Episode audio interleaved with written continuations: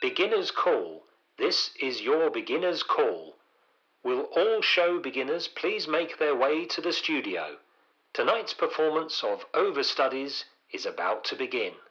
Hello and welcome back to not just another episode of the Overstudies podcast, but the first episode of season two of the Yes. Overstudies podcast. Yes, we're back again. We are back. We're not just back again, we are back full stop. Yeah.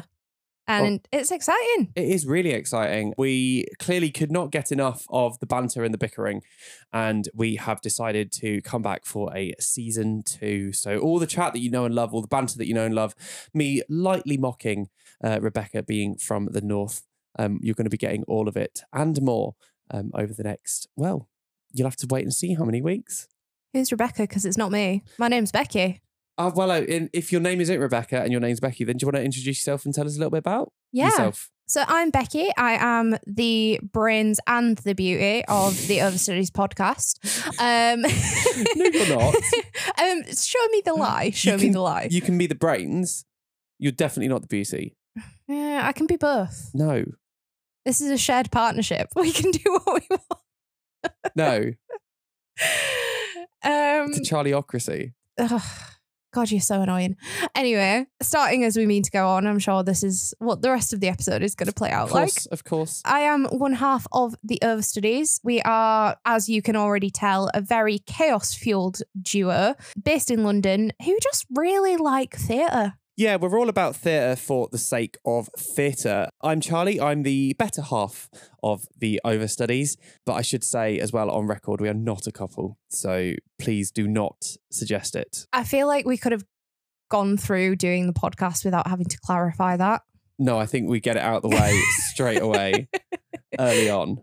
No, we are just two best friends who basically became good friends because of our love of theatre. Yeah, And it's stemmed from there because we don't know how to just have a hobby. We have to turn it into a project. yeah.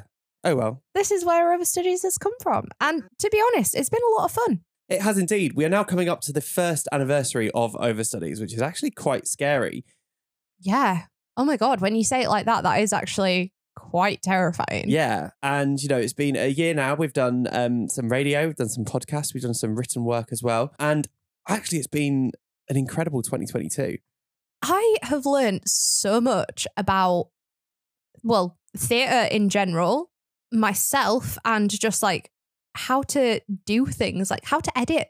Like, imagine me this time last year, if you'd have said to me, you'll be editing podcasts and doing all that kind of stuff. I'd be like, nah, you're having a laugh. I'd be like, you know, I, you won't even get me on the radio. Not, a, not a chance will you get me on a podcast. This time last year, you were saying you were never, ever, ever going to speak. And if you did, it might be like two words, like really, really briefly.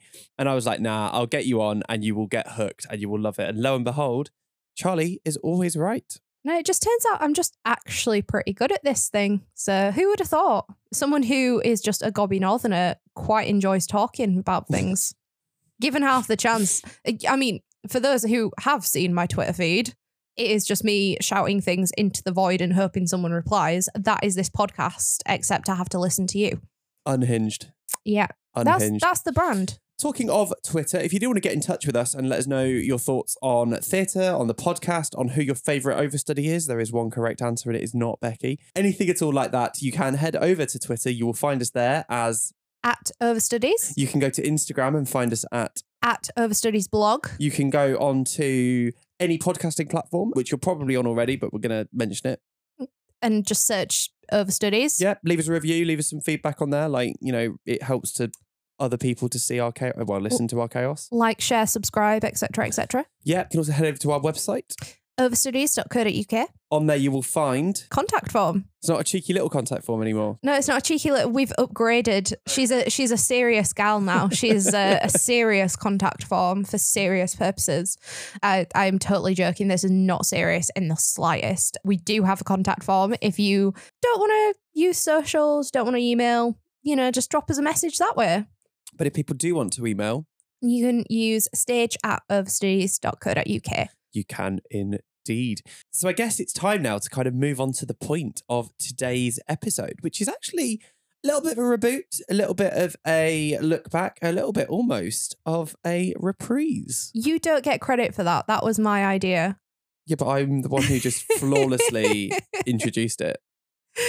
Yeah, fair enough. But yes, we are essentially looking back on the last 12 months, but also looking forward in the, well, kind of the next year, couple of years. Who knows with uh, some of the topics we're going to be chatting about today?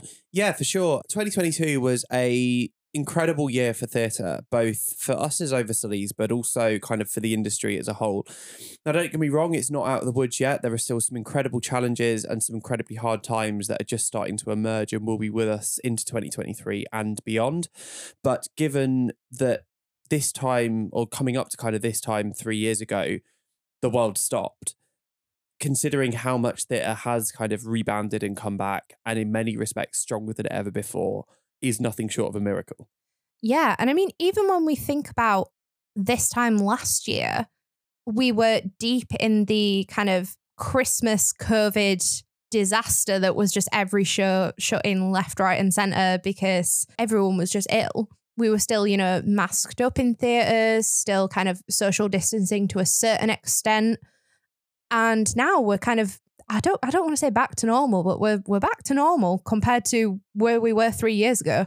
Yeah, for sure. I mean, it's still really interesting. There are still shows that are having to cancel performances. You know, there was a, a spate of them kind of in the run up to Christmas. It's always Christmas, isn't it? Yeah, we're still having like crazy cover runs and all the rest of it. But things have definitely settled down a hell of a lot more than they had done. And it is it is really nice to see. Yeah, I'm so excited for like what the next 12 months have in store. Kind of being out of not out of the woods, but kind of being over that initial first hurdle. Being into the woods. Uh, yeah. Sorry, I just had to get the I mean, we musical. don't we don't want to be into the woods. We want to be out of the woods. But if there was an Into the Woods revival, I would not be complaining. I would be so happy. Like genuinely so happy. I would like to cast that in my head, but I feel like I'd be here for too long if I went through the whole cast. Yeah, maybe we'll save that for a future episode. yeah. But first, we are going to take just a little step back before we get into shows that we'd like to see. Let's take a look back over 2022 and some of the biggest theatre highlights. Like, I'm just thinking now, there are so many like personal big highlights of 2022. I don't really know where to start. Have you got any ideas? Well, I had a look at my mezzanine before we started recording. I've seen 58 shows last year, which is quite a lot. I know people who've seen probably that many Heathers shows last year and then some. But like for me, as someone who loved theatre but never really got the chance to go that often, seeing 58 shows is my personal achievement and just the sheer depth of styles and kind of stories and just representation that I've seen on stage in the last 12 months has been incredible. Yeah, I did 58 shows as well, and there was such a wide range of variety, as you say. We know we saw straight plays, we saw comedies, we saw cabaret. Obviously, we saw a cheeky few musicals. And, you know, those numbers are not high for a lot of people. There are people out there who have seen twice that number and then some. For us, you know, who is also two very stressful full time jobs at times, doing a podcast, doing a review, reviews, blogs, all the rest of it, I'm pretty, I'm pretty pleased. I think I've been in a theatre more times than I've seen my family in the last 12 months, which is says a lot about me. yeah, we'll we'll unpack that one another time, I think, because nobody needs to know really about your family trauma. Not today. not today, not at all.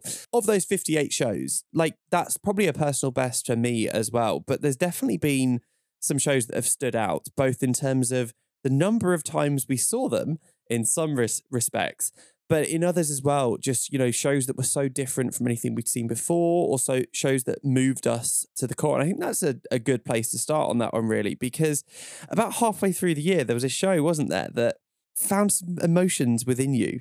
You went from being emotionless to extremely emotional at every given opportunity. Oh, are we doing the Kinky Boots chat? Yeah. Oh, yes. So in August, was it? I think Yeah. we went to see Kinky Boots in concert at Theatre Royal Drury Lane. And I had heard some of the songs from this show just from doing the radio. Um, and I'd kind of avoided as much as possible of this show. I think it wasn't, I didn't even make it to the interval before I cried. I was sobbing during Not My Father's Son, which is quite funny because it's a sh- a song from the show that I'd already heard like quite a lot. And then hearing it actually on stage, just it broke me. And I've not been the same since. I think it helped as well that like we had such a phenomenal cast up there performing and it was such a special and vibrant atmosphere and you know we need a full revival of Kinky Boots please If I don't come out of 2023 with a revival, like full revival, I I'm gonna throw hands. Like I'm sorry, it's it's about time. It's what I deserve. Me personally, that's the only person who deserves this. now I did of course see the original Kinky Boots run but you know it's a show that has meant so much to me and I adore it so I would be just as happy as well with that coming emotions have been a very big theme of both of our theatre shows in 2022 for a, for a va- variety of reasons, both in terms of our friendship, which, as we've kind of mentioned, has become a lot more solidified because of our mutual love for theatre. And, you know, theatre has given us some incredibly powerful moments outside of our lives as well. It's helped us through some difficult times, which we're not going to go into on the podcast because nobody needs to know about our lives. They're boring. But there are shows where certainly I have sobbed uncontrollably again and again and again and again. And one of those that I'm going to start with, which is also one of our most seen shows of 2022, is & Juliet. oh, and Juliet, what a special little gem this show is. I, I say little, it is not little in the slightest. That is a powerhouse of a show. But we adore this show. Like I am so sad that we are going to be saying goodbye to this show at the end of March because um I actually don't think I'm going I'm just going to stay in the Shaftesbury Theatre and they're going to have to kick me out be like no it's not it's not ending.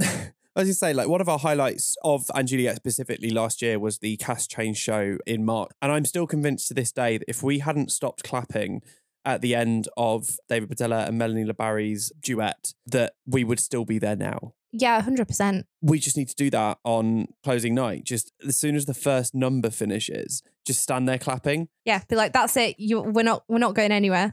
Like, because if we never get beyond the first number, and we'll just let them do like one number a day and drag it out. yeah, I think this show is so special to me. And I wrote a very, very lengthy blog post about it, which if you do want to read, head over to our website, just about how special this show is. And it's a show that I've followed from when it first premiered at Manchester Opera House through to, to the end of West End run at this point. And I just think it's such a groundbreaking show and is going to set the precedent for so many shows in the future that I just think it doesn't get enough credit. I think it deserves so much more love and it gets a lot of love, but it deserves 10 times the amount that it gets. One of the challenges with & Juliet is because it's a jukebox musical, it gets some of that stereotype of a jukebox musical, yet it's a jukebox musical in the best possible way. This show is breaking so many boundaries. It is pushing through glass ceilings. It is creating a incredibly powerful platform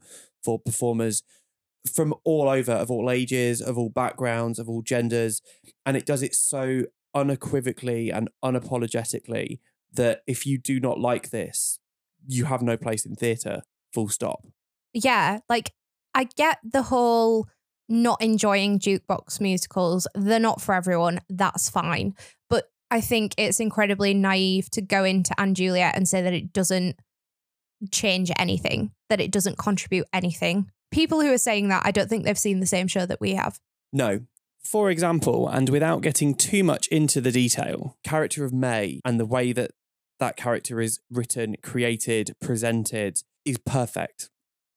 and how that seeing kind of the growth of that character as well how it's developed from the initial run to now and you know, down to the very smart casting choices of people who play that character. It's just very groundbreaking to see that on such a large stage in the West End. And yeah, like I said, it's going to be one of those shows that goes down in history of being a turning point in representation in theatre.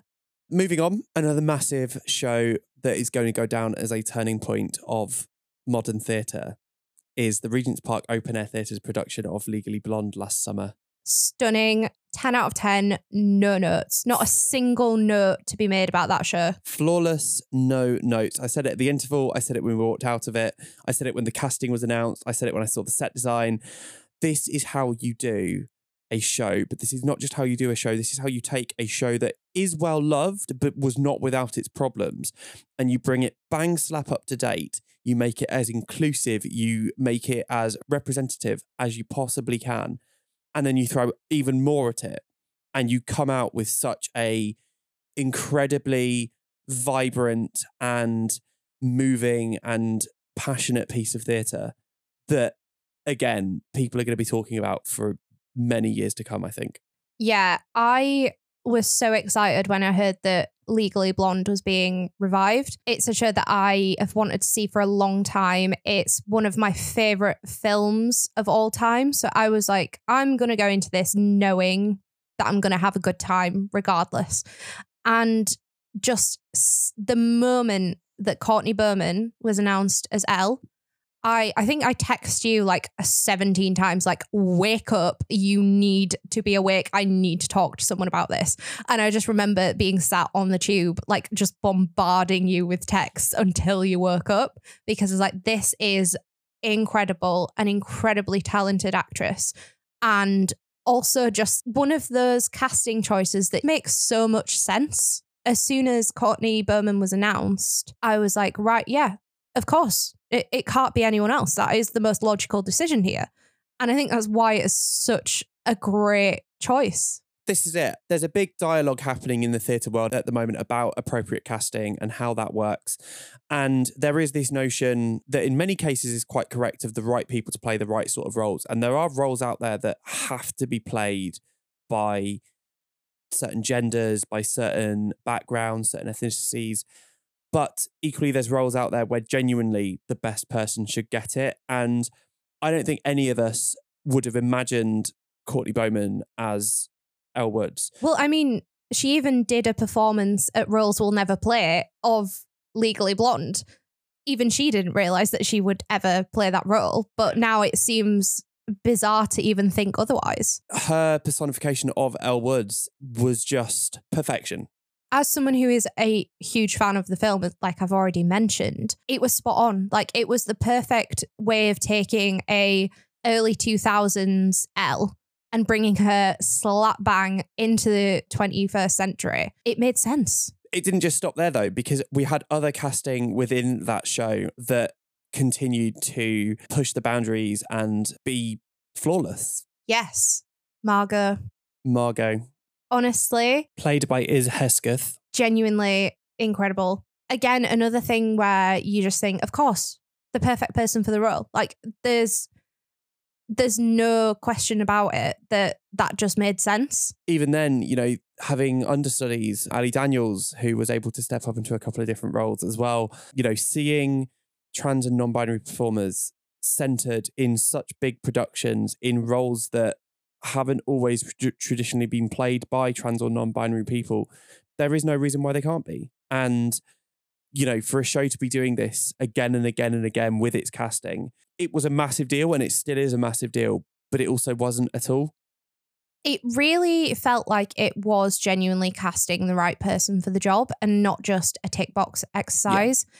And that's the key thing when it comes to representation on stage. I think that I say this from a position as a cis white woman. I am not the person who should be having these conversations, particularly. But I think from the point of view that it was genuinely the best person for the job is exactly how things should be. We shouldn't cast people in a role because that's traditionally what that role has been. It should always be how can we push the boundary? How can we make a change and how can we just genuinely, you know, give the best person the job? Yeah, completely, absolutely, and that that summed up Legally Blonde in my opinion. And I just want to give a shout out as well to Lauren Drew, um, who's whipped into shape, is rent free in my head even now. I need that dance choreo because I feel like if I did that every day for a week, I would like it'd change my life. Every day of the week, I'd be like, yeah, I'm fine, I'm done. Like, who needs the gym? Three minutes on stage, that's all I need. now, talking about three minutes on stage, what if we divided that by three and made it just 60 seconds, or not even that? One minute, 54 seconds. What show might that be? Wow, that that was a, a jump I wasn't expecting, but I'm impressed by that. That was quite a quick turnaround. 10 years um, of radio, babe. 10 years of radio. yes, that is a little show called Lift. A little show called Lift that was at the Southwark Playhouse. And I mean, I'm just going to come out and say it. It was my show of the year. I don't think you've mentioned that before. like, I genuinely think this is the first time you've ever said that to me. I have never been so captivated by a show and its cast and its set design and its story and its music and just everything about it. Like we were spoiled in 2022. Yeah. With how much great theatre there was. And yeah, Lift is a show that I've known about for a very, very long time. It's set in one of the lifts at Covent Garden Station. It's very meta, it's a little bit through the looking glass, but the production last year brought it kind of bang up to date, reimagined a lot of it, and just incredible. In- incredible. Yeah, it was one that I remember getting the email kind of saying that it was it had been announced and I sent it to you and it's like, oh, this sounds like something you'd like because it's set in a tube station. Haha. and you were like, oh my God, no, this is the best thing that I've ever heard. I'm so excited that this is coming back. And I loved it. I it was something I'd not really heard about before we'd kind of agreed that we were going to go and see it. And I just loved the simplicity of it and just how much of a love letter it is to London and just like the city itself, but then has so many layers underneath that. And the beauty of it being so simple is that everyone takes something different away from it. One of those that's very much like a character piece and the, the characters come to the fore. We wrote a joint review, which is on our website, that you can go and check out, that goes into a bit more of our, our kind of thoughts and, and views on it. Becky took away from it the very kind of top level love letter to London, whereas I straight away was like, no, this is the stages of grief. Yeah, it was only the second time watching it that I was like, actually, I get it now. That's not anything wrong with the show itself. That's just how my brain works. I tend to take more away from the second time I've seen a show than the first. But I was like, oh, I get it now. Like, it's like a light bulb moment in my head. I was like, this is incredible and so clever. And just the embodiment of how less is more for me as well, it was the set design that really topped it off. And there were some beautiful set pieces, in particular, top of the city, where there were these like kind of bright neon blue um, batons that were on stage. And just the way that the choreography used these to make the city in one of kind of the most poignant moments in the show was beautiful and the set design as well in general was just so simple yet complex and clever.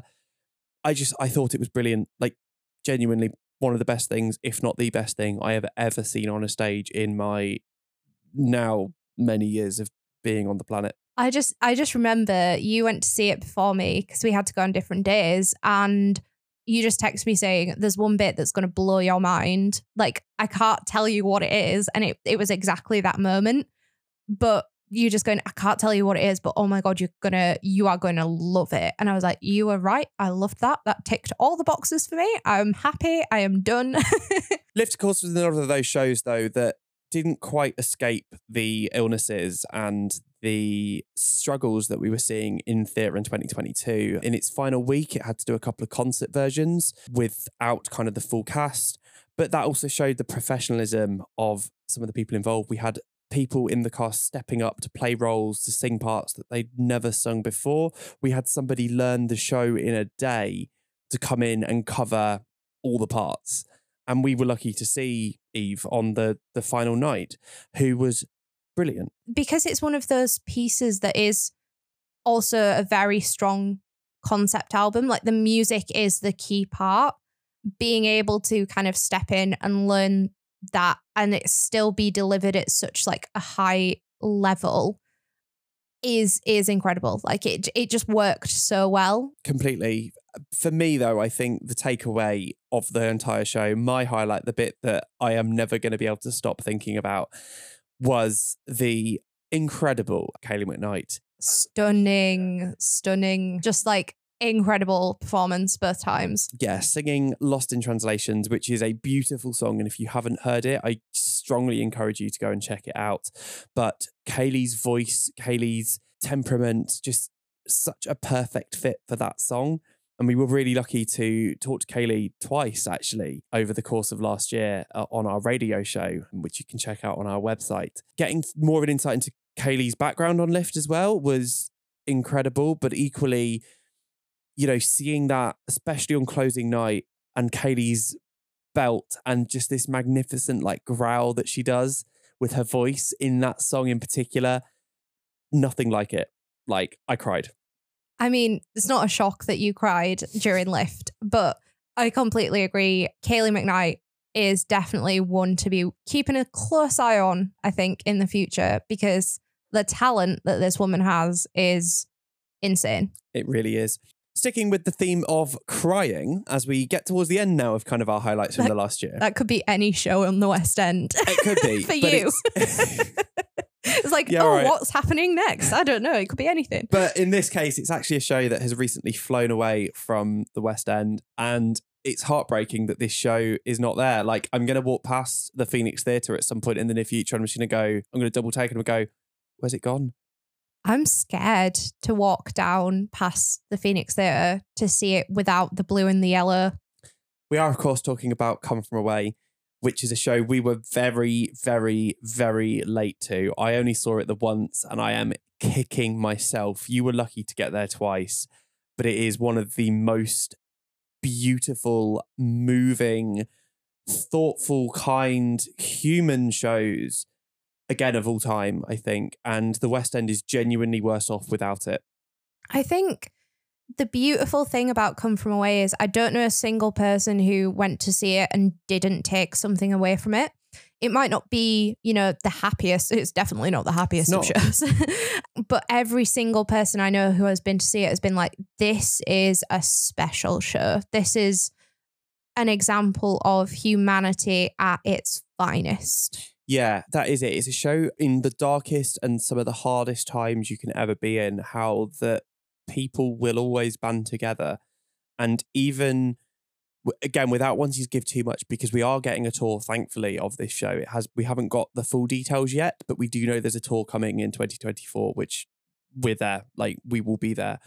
But it is a show that even in some of the darkest moments of human history, even when you've got reason to be worried of absolutely everybody and everything, the kindness and the humility of strangers becomes so important. And yeah, I just think it, it, it I struggle for words to describe this show because it it really is just so special. There's there's not many shows where one minute you are laugh out loud crying, laugh out loud crying. well, there we go. That that's Yeah. I'm- not what I was going for, but actually like sums it up. You'll be laughing out loud completely, and then before you even have a moment to realize what's happening, you are bawling your eyes out.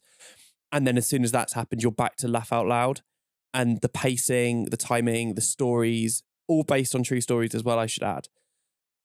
Beautiful. I think you're completely right in the sense that it's the pacing of the show is just perfect. And for something that does have such a heavy, heavy topic at the center of it, um, you know, being able to bring light to that darkness is is just it's a skill that not everyone has. And I think that's why it's such it's such a unique show.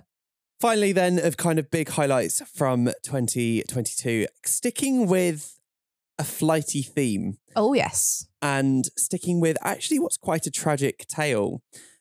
It's what I think we are dubbing officially as the next big thing. Yes, we are talking about 42 balloons. We are. This was a late comer into our 2022 favourites back in November when we got a concert version, three weeks only, uh, three Mondays, and then two shows on the final Monday. And we went into this. I knew the story. I was aware of this true story. You knew nothing about it. I knew that it had this guy existed, but that was the level of, of my knowledge. We went into this show very blind, beyond just the story. Brand new musical, often the case. You know, there, there are a couple of recordings out there, but not many. And oh my goodness. I have never been, you know, first show, first time seeing a show, it usually takes me like to the interval before I know if I'm into it or not. This first song, I just, I was like, I'm sold. Like, this is a story about Lawn Chair Larry, who basically attempted to fly in a, a lawn chair, as the name suggests, by connecting 42 balloons to the chair. He was successful, boiler alert, but you know, it's history, so you can look it up. But You can look it up after the show. nice.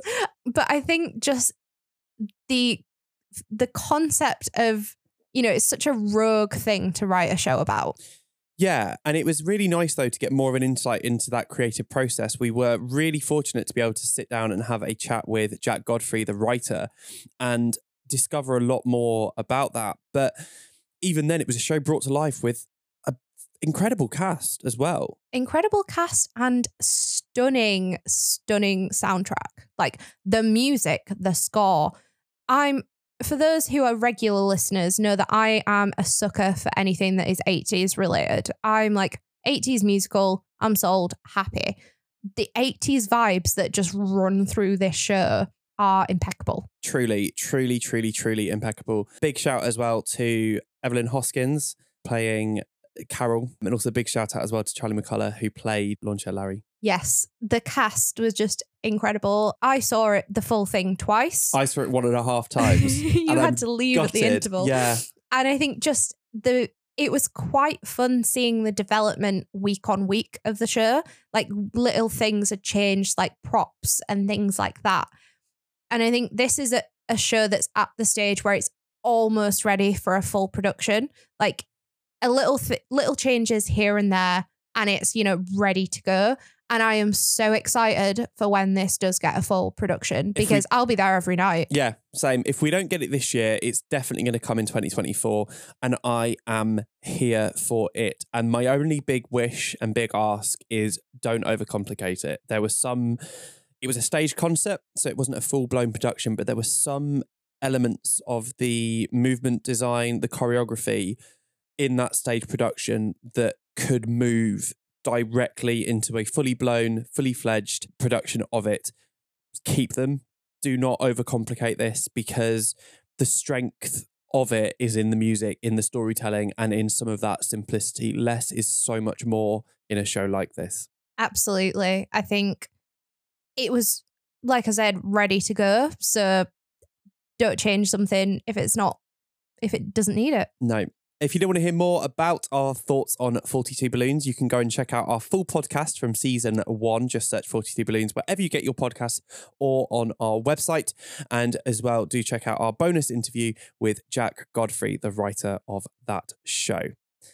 Now, I know I said that we were going to move on from 2022 and start looking ahead, but to kind of transition into that almost, because there's one little thing we're doing after that as well, but we can't do a little rundown of the year without touching very slightly on one more 80s show that continues to take the West End by storm. It is, of course, this tiny little underground show that you might not have heard of called Heathers the Musical. Taking the West End by storm is a great way of saying causing a lot of controversy. but we love it. So I don't care what anyone else says. we are going to be doing a Heathers episode at long last as part of season two. So do keep an eye out for that. Yes, this show is causing a lot of controversy. It is splitting opinions like no other. And whilst I don't want to get into that right now, it is a show we adore. It is a show that we saw again and again and again and again. And it's again just, and again and again and again. it's just a show that is so much fun though and we've made so many fun memories. We've met some incredible people. We're lucky enough to talk as i've already mentioned to Kayleigh McKnight who understudied veronica sawyer really early on in 2022 we've also spoke to May Heather, who understudied veronica sawyer both on the 2021-2022 tour and now is playing it playing the role at the other palace. Yes, there's a theme here. We only speak to the Veronica understudies by the sounds of things. we also, you know, we saw the tour on tour in Cardiff. We saw the show at the other palace more times than we care to mention. Um, and another particular one I want to shout out, we saw Fate Closing in March. We saw the show at the start and at the end of May because we want to see the new cast. Then we wanted to go and see some colours. There was the time that you booked tickets for the wrong day.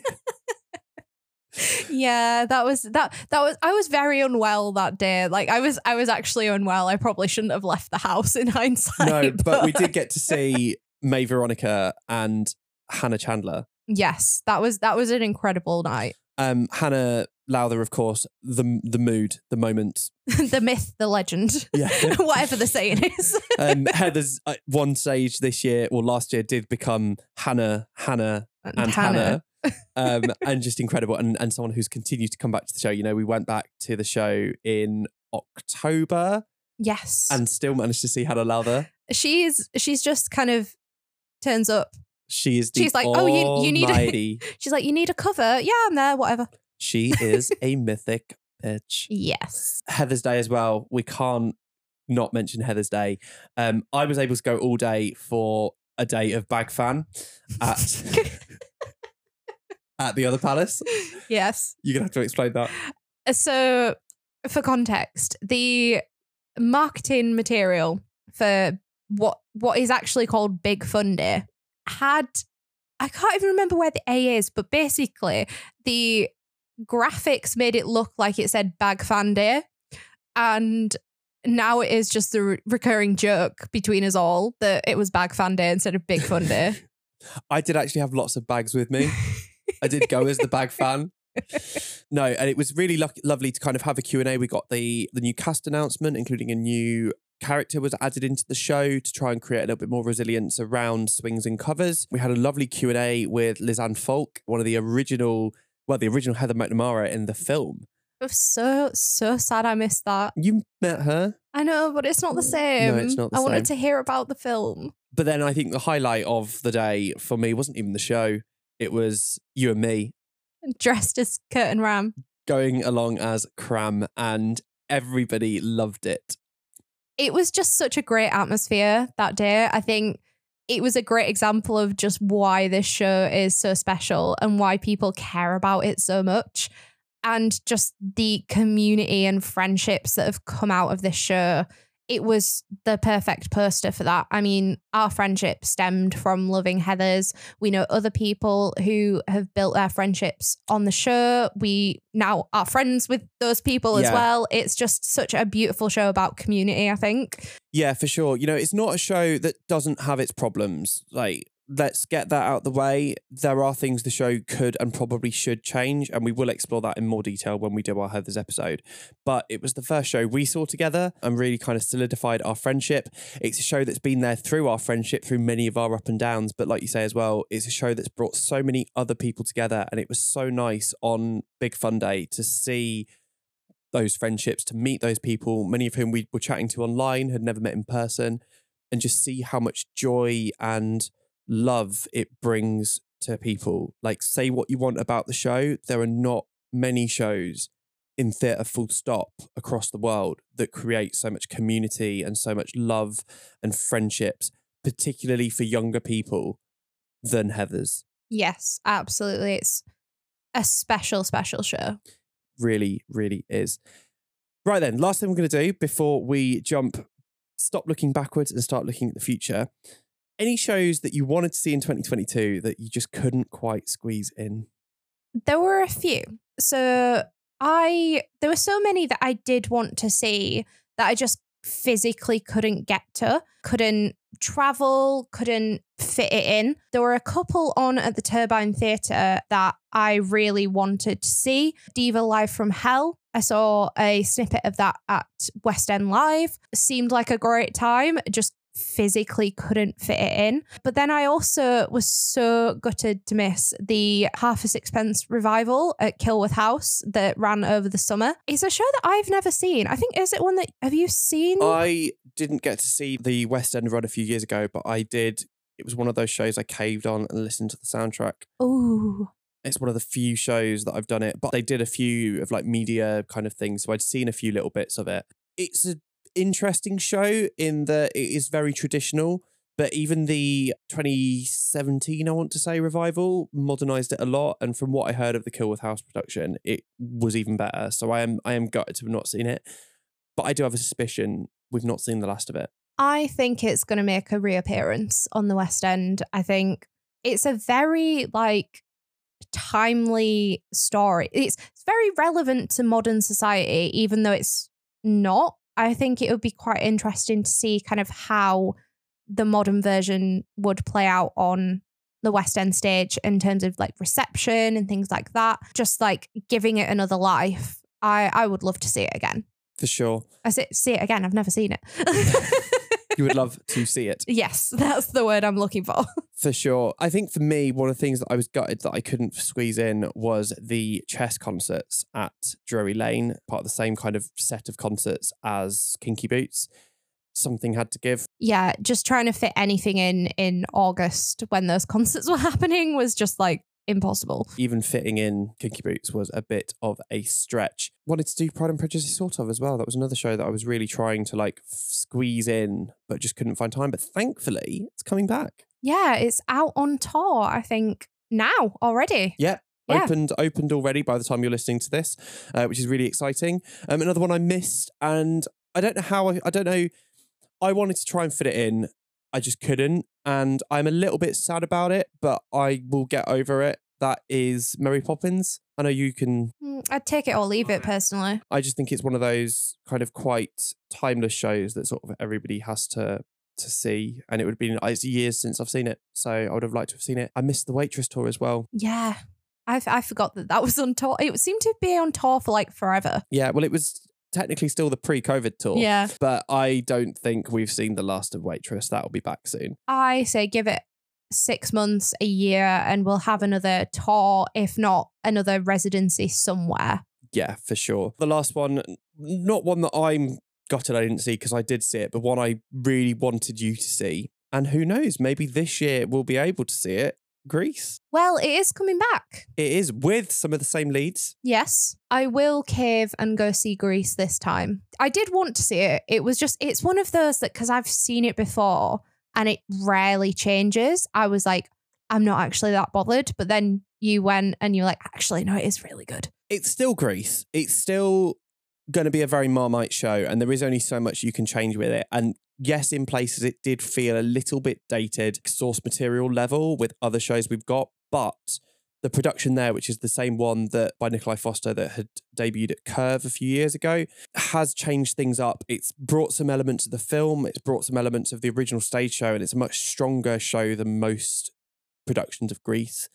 And Jocasta Almgill's Rizzo in particular, flawless. I'm, I'm a big Rizzo stan, so I'm very excited that I get to see that again. For me, though, it was also Eloise Davies's Frenchie as a massive Frenchie stan. Yeah. We're just pink lady stands. Yeah, we are. we are. Right, that's enough of looking backwards because we have bored you for a very long time. So now we're going to look ahead to 2023 and see some of the shows that are going to be coming to the West End and beyond that are on our radar. Yeah. Where do we want to start? That is the question. I'm going to start with a show that I have seen and you have not. And whilst the playing field will be leveled in a very near future, I will still always have something over you that you will never have. And what is that? That is Bat Out of Hell, the musical. Specifically, me seeing Christina Bennington and Jordan Luke Gage. Yeah, I am incredibly jealous of that. You're never going to let me live that down No. because that is a pairing who just the chemistry those two have when they are on stage is incredible. And to see it in a show that I, I already know I'm going to love Out of Hell. I've still not seen it, which is a shock to everyone because everyone else, all my friends who don't even like musicals, have seen Bat Out of Hell. And I'm like, how am I the only one who hasn't seen the show? This show has everything that I know I'm going to love. You know, like great dancing, absolutely incredible music. Costuming, from what I've seen, looks incredible. I, I'm trying not to look at the plot, but it's essentially Peter Pan, isn't it? Yeah. So I'm very excited about that. But I, yeah, I just can't believe I've not seen it yet. Well, that is all going to change very, very soon in February when it comes to the Peacock Theatre in London. We will be there and do keep an eye out because I am sure there will be a podcast episode entirely dedicated to Bat Out of Hell that will probably be nearly as long as Bat Out of Hell. I was gonna say it's. I feel like as soon as I see this show, something's gonna be unlocked in me, and I'm I'm not gonna be able to stop talking about it. It is going to be what I, I would be surprised if it isn't your show of the year. What if I hate it? Plot twist. No, I love I love meatloaf. So like, It is very long. That's my only concern. It does drag a little bit at times. bestie. One of my favorite shows is Hamilton. I'm used to the long shows that drag. The less said about Hamilton, the better. Go and check out our season one episode on that. Other shows that we are wanting to see or looking forward to. I'm going to do one now. Next to Normal is finally coming over to the UK. Yes. It's a show I have known about for a very, very long time. I have again caved and listened to a couple of songs, not actually deliberately. They came up on like my Spotify for you playlists. It's a very interesting show dealing with things like mental health and that kind of thing. I think it's going to be timely for the West End. Yes. I think it's a very interesting show. One I'm very excited to see. I I think I've only heard one song from it at Roles We'll Never Play. I can't even remember who sung it, but someone it's definitely come up at one of those shows. I'm intrigued because it's being billed as an immersive show. Mm. And I don't know what that means for a show that is heavily Mm. focused on addiction. Mm. Um, but we'll see. You know, we'll see see what what happens with that. It's on at the Donmar Warehouse from the 12th of August to the 7th of October. So I'm sure by the time we are deep in our podcast, we will end up chatting about that show in a lot more detail. Yes, probably. I would expect so. Other shows you're looking forward to? We will rock you. I am. Again, another Marmite show. Yeah. when this was announced, a lot of people were like, oh, do we really have to go through this again? But I'm like, you know what? I love a jukebox musical. I love Queen. So I'm already sold. The concept of the show sounds pretty cool. I don't care if any, everyone else hates it. I'm I'm gonna go in and I know that I'm gonna have a good time. So sorry to everyone else, I guess. I think this is it is that theatre has become very polarized over the last 18 months, two years in terms of opinions. And I think part of that is because there's a new wave of bloggers, there's a new wave of fans coming in, and social media is such a different platform from what it was even five years ago. We've also got things like TikTok. It's so easy to put your views out there, but it's also so easy to end up in a little bubble and a little echo chamber of people who say the same thing as you a lot of people forget that actually commercial theatre relies on people who are not theatre fans to survive and shows like Mamma Mia, shows like We Will Rock You, your big jukebox musicals, even shows like & Juliet are the shows that get people to come into theatres and get people to spend money and keep these venues open. And even if it is only a limited run, actually that limited run could be cross subsidizing the whole venue for the year. And it's better to have a short run. And I don't want to get too much into this argument here and now, but it is better to have a, a well known or even like a show like We Will Rock You come in, get some money into the venue, allowing it to be there for the smaller works that will then come after. Yeah, and I mean it is at the London Coliseum, so it's not exactly the theatre known for new work particularly, but you know it seems like the most logical show to put on from June to August Mm. when you are getting people coming into London who might be like, I want to see a show, but I want to see something that I know I'm going to enjoy with songs that I recognize. What's wrong with it being the summer show? Like, I don't see a problem with this. It's the same logic of Grease going into the Dominion again. It's the logic of having shows like Pretty Woman at the Savoy. Is there shows that are going to get bums on seats, and ultimately, any bums on seats at any theatre is only a good thing because that's also how you bring in new theatre goers. If people go along to a show and have a great time, they're going to go back for more. Exactly. People go see We Will Rock You, think, oh, that was really good. You know, I wonder what other people have been in. Research the shows, listen to the cast recordings, go see productions similar. Like it's it's how you get these new theatre fans in by giving them something they know they're going to enjoy.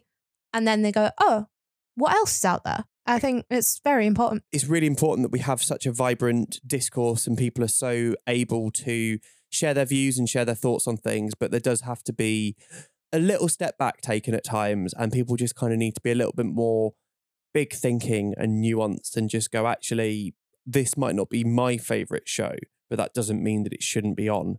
Like, I would love to see Lift in the Palladium every single night until the end of time. It's now it, it would probably struggle to sell out one night Yeah. at the Palladium because it's such a niche show. Doesn't mean that it's not an important show and a special show, but we have to remember theatre is a business, rightly or wrongly, and there is always going to be a tussle between the commercial and the the art, I guess. But having these shows is an important part of a vibrant and a thriving industry. Yes. Speaking of vibrant and thriving, got another show that I'm looking forward to. At the time of recording, this is not yet opened, but by the time you're listening, Head Over Heels at the Hope Mill Theatre will be playing to audiences. And it is a show that I'm very excited about. Again, you know, 80s musical, like 80s pop songs turn into a musical. What am I going to hate about that? But also, the Hope Mill Theatre know what they're doing they are very, very good at putting on very, very good productions.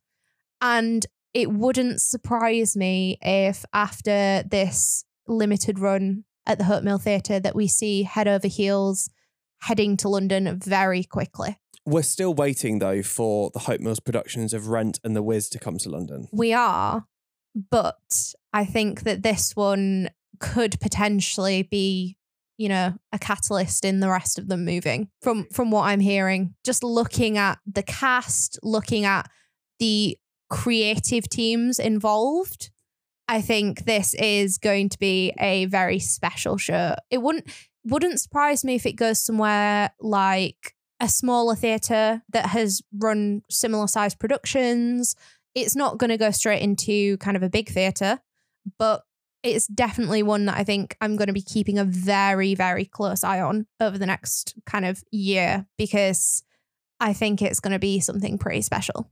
Yeah, for sure. I'm just biased. I just want Rent. I also want Rent, Just but give me Rent, please. because I would actually like to be able to listen to Rent because I have never seen it, which is a shock to everyone, I'm sure. Another show that I'm really looking forward to seeing this year has already opened and it's just we didn't get a chance, we've not had a chance to get it in yet because it has been extended as well. That is Newsies. Yes, we we the only reason we haven't seen this yet is because we had too much on before Christmas to fit it in. And then in I'm surprised we've also got through the whole podcast without mentioning this. Um, in January it was also my 30th birthday, where it was all about me for five days.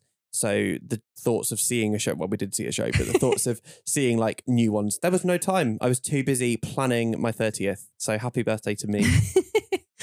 Definitely, when you say it was five days all about you, that is not a lie. But Newsies is is one I th- I'm scared to see this show. I think not because I think that it's going to be bad, but I don't know if I I'm scared that I'm not going to love it as much as everyone else does. I think it's been very very hyped up.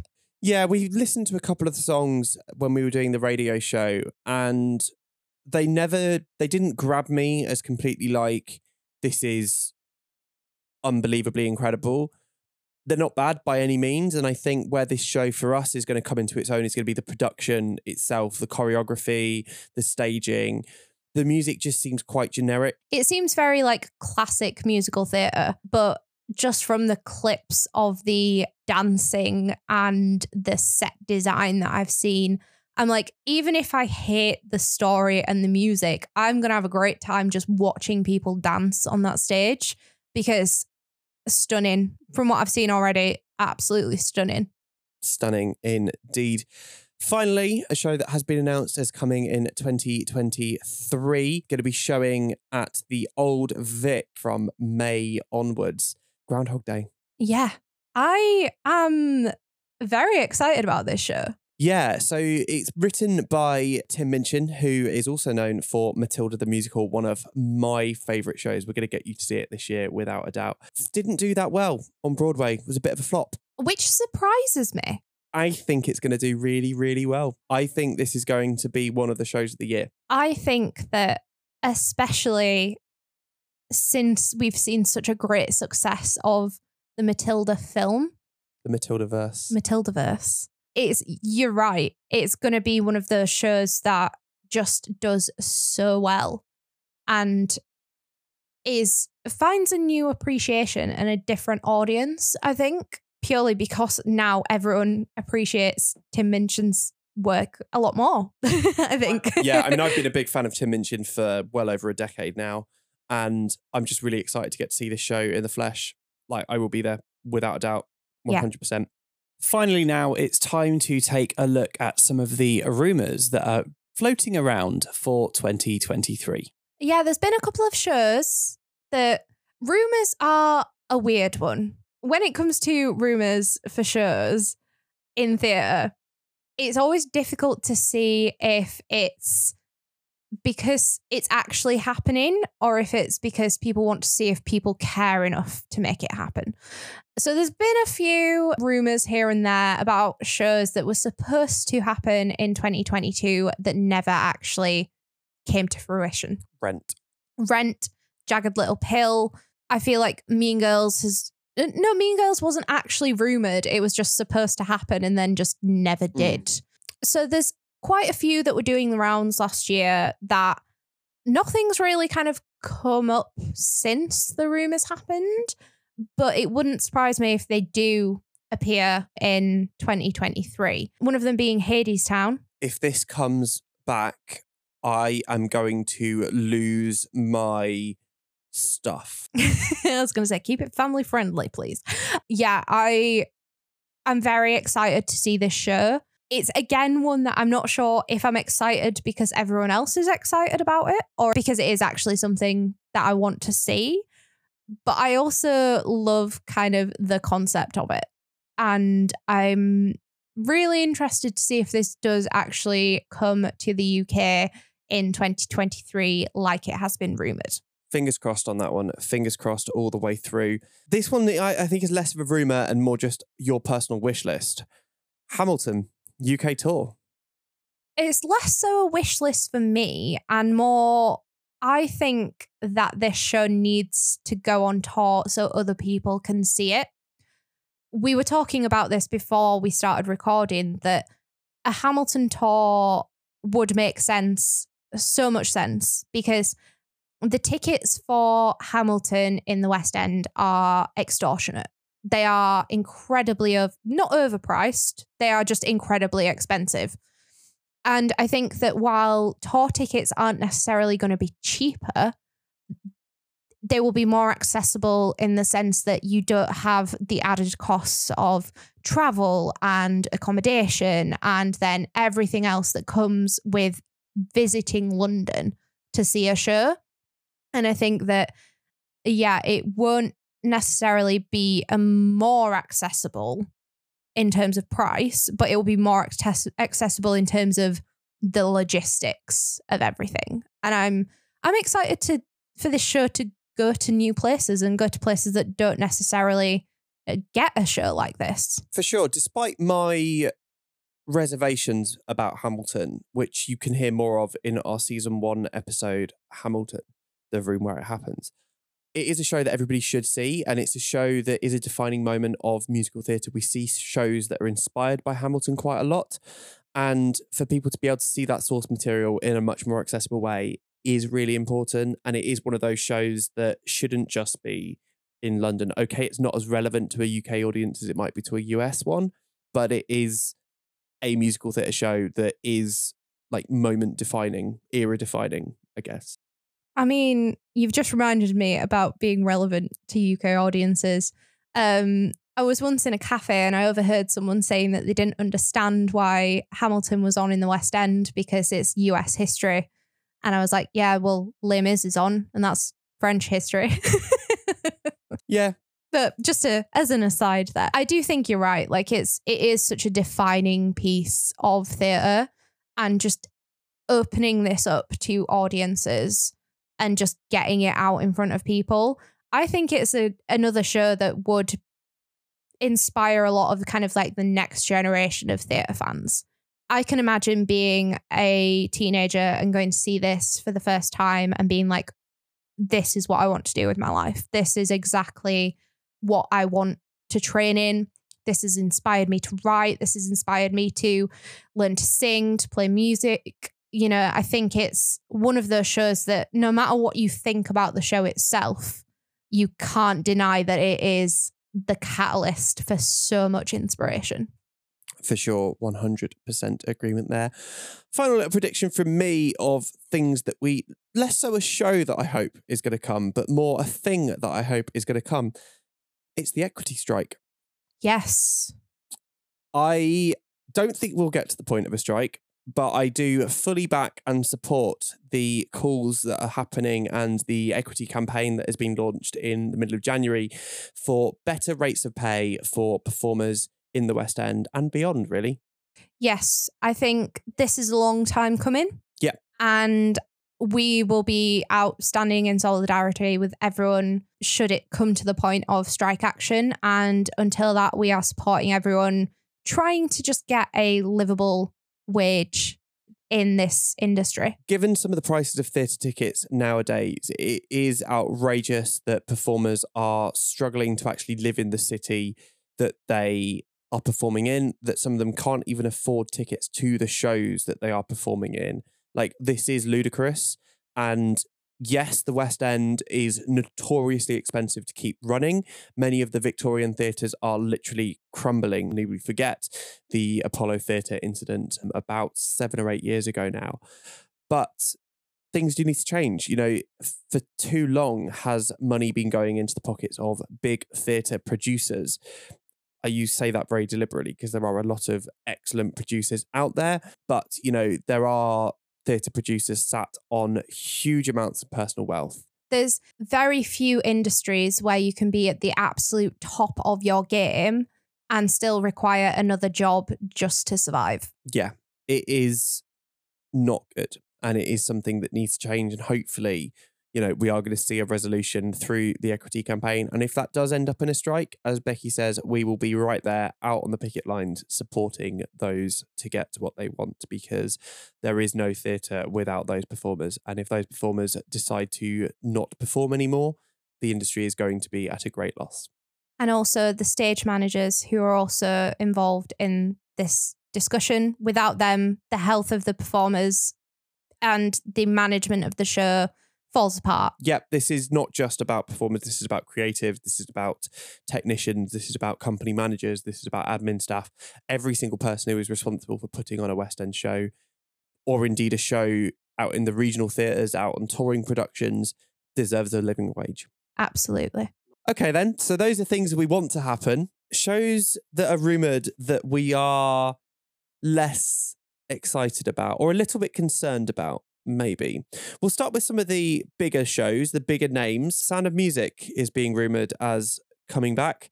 Do we need it again? Do we really need another production of The Sound of Music? No. End of discussion. Moving on. Aladdin.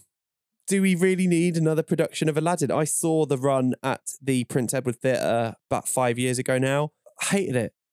I can't comment on this I because think I, didn't only- see it. The only show I hated more was Charlie and the Chocolate Factory. Oh, bold. Yeah, but I nearly walked out the interval of that. one. Yeah. Didn't. And I'm talking about the West End run in like 2013, 2014, not the Leeds Playhouse run that by all accounts seems to be good is perhaps not the right word, but is Better. getting is, is getting okay reviews. But yeah, like do we need Sound of Music and Aladdin coming back? As we've said, yes, the there is always a space and a need for well-known shows in the West End to bring audiences in. Are these the ones? Maybe not. Get some other stuff going. There's so many other shows that yeah. could take these places. Grease is a better show and is doing that. Will Rock You is a better show and is doing that. Mamma Mia is a better show and is doing that already. We don't need the same three shows coming back again and again and again and again, in our opinion. And then there's The Biggie, which is a show that we would love to see on the West End, but is it going to be done correctly? Yes, we are, of course, talking about Hedwig and the Angry Inch. We saw this, the Leeds Playhouse Manchester Home joint production ran across both theatres in April and May in 2022. A stunning production of what is a rarely staged show. Yeah, you don't see Hedwig often. I went into it relatively blind about what was going to be coming and what was happening. And I adored this show. The casting was flawless, the set design was flawless, the pacing, the direction. It was just such a wonderful show to take a gamble on, Yes. in my opinion. Yeah, I this is in contrast. I had seen the Riverdale episode based on this show and was it's been one that had been on my radar for a while. And I'm a huge fan of Divina De Campo, who actually played Hedwig in this production. And I was like, I'll go see it. You know, I know that Divina's going to be incredible. I like some of the songs. It's going to be brilliant. But it was so much more than just the brilliance on stage. It is the genuine care that has been taken with this show. Um, you know, platforming uh, trans and non-binary uh, artists, actors, musicians, directors, creative team. It was the whole package. It did everything that this show needed to do to tell the story in the most authentic but sensitive way. Hedwig is a really moving queer story and at times is incredibly dark. You know, it does deal with some very difficult themes. But the fact that, as Becky said, so many of the people involved in that have lived experience of some of the themes that are being explored really made it that little bit more special because this is a show that you could just cast anybody in and they probably would do an all right job of it. But then actually taking that, taking a queer show and celebrating and centering and focusing on queer voices is perfection and is exactly what this show deserves. But again, it was like Legally Blonde in that regard, in that the casting was flawless. It wasn't a case of, right, we need to cast this in the right way. It was still then the right people for the job as well. And getting those things right and making it feel like, yes, you are celebrating and focusing on queer voices, but you also have the best people for the job playing the roles. We need to see more of it. Yes. And there's been some rumors that this is going to be coming to the West End. And I would love for this to come to the West End, but It has to be done properly. Everyone who was involved in this production found out about this rumor at the same time we did, from what I've seen from tweets and things like that, which is a shame because if it does come to the West End, maybe not necessarily the same creative team, but the same energy needs to be there. Otherwise, we run the risk of this being a disaster.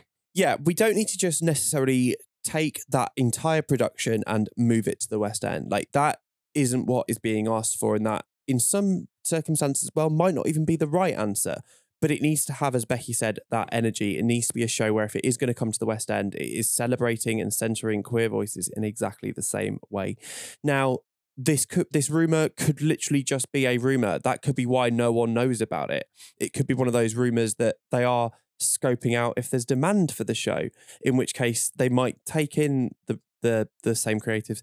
Equally, it could be a completely separate show and separate entity, and none of those people have been involved in it, and that would be a tragedy. it would be a true shame, especially given the accolades and nominations that this show has been receiving. The production that we saw at Leeds Playhouse was so unique and so special to erase the hard work that's been done by that team would be just a tragedy. Yeah, I think we're both in full agreement on that one. Keep an eye on our socials because if this does get announced, we will be the first ones talking about it. We will have thoughts. Good or bad? Yes. Good or bad? I think that's everything. That's a lot. We've talked for a long time today. We have. Me saying this is going to be a half an hour episode. Yeah, this has turned into a, a longer one than we expected, but we kind of wanted to give a little bit of a reintroduction, a reprise to the overstudies, as well as look back and forward at what's to come. And it's going to be really interesting at the end of 2023 to listen back to this one and find out which of these rumors have come true, which things have taken us by surprise, and which shows have continued to be announced again. It would not surprise me if we're sat here going, and Grease has been announced for a 2024 limited run. limited. It's hardly a limited run if it runs from like June to October, is it? Well, That's that's a season. let's but- say, is this a limited run of Overstudies podcast? It's like Heathers limited run. We're not going there. We are not going there. If you have thoughts on anything we've discussed today, if you have shows that you'd love to see, do get in touch with us. We'd love to find out more about those and have a little chat and a discussion. Um, you can get in touch on social media. We are at Overstudies on Twitter. At Overstudies blog on Instagram. We have a website, www.overstudies.co.uk. And you can send us a little contact form or you can drop us an email, stage at overstudies.co.uk. You can indeed. Your feedback genuinely does mean the world to us. Um, It is. We do this for the love of it. We do this. We don't expect anybody to listen. We don't want. Uh, I was going to say we don't want anybody to listen. We do. we do want you to listen. We absolutely want you to listen. But we will do this regardless. So actually, give us your feedback, and then it might be slightly less insufferable. I'm having a good time. Yeah, we are having a good time. That's my point. Is we'll do it. We will do it regardless. As well on your podcast platforms, wherever you do get your podcast, please do leave us a cheeky little rating, um, and some of them let you leave like a little review as well. If you do have a couple of moments to do that, that does mean the world because it does mean that the podcast gets seen by more people who can get on the overstudies train and see what the hype is all about. Like, share, and subscribe. We are going to be pushing this much more this season. You have been warned now. Join us again next week as we take a deep dive into one of our favourite shows of 2022, Come From Away. Yes. Make sure you have the tissues ready next week because I feel like we're going to cry just talking about how much that show makes us cry. We are indeed. I still can't believe that it is left the West End. And I, quite frankly, was very tempted to go and stand outside the Phoenix Theatre, blockading the stage door so that they couldn't vacate. Yeah, that would have been an interesting news story. That is all we have time for this week. That is the end of the show. We will see you next week on The Rock. But for now, from me, Charlie, And from me, Becky. we'll see you next time. Bye. Bye.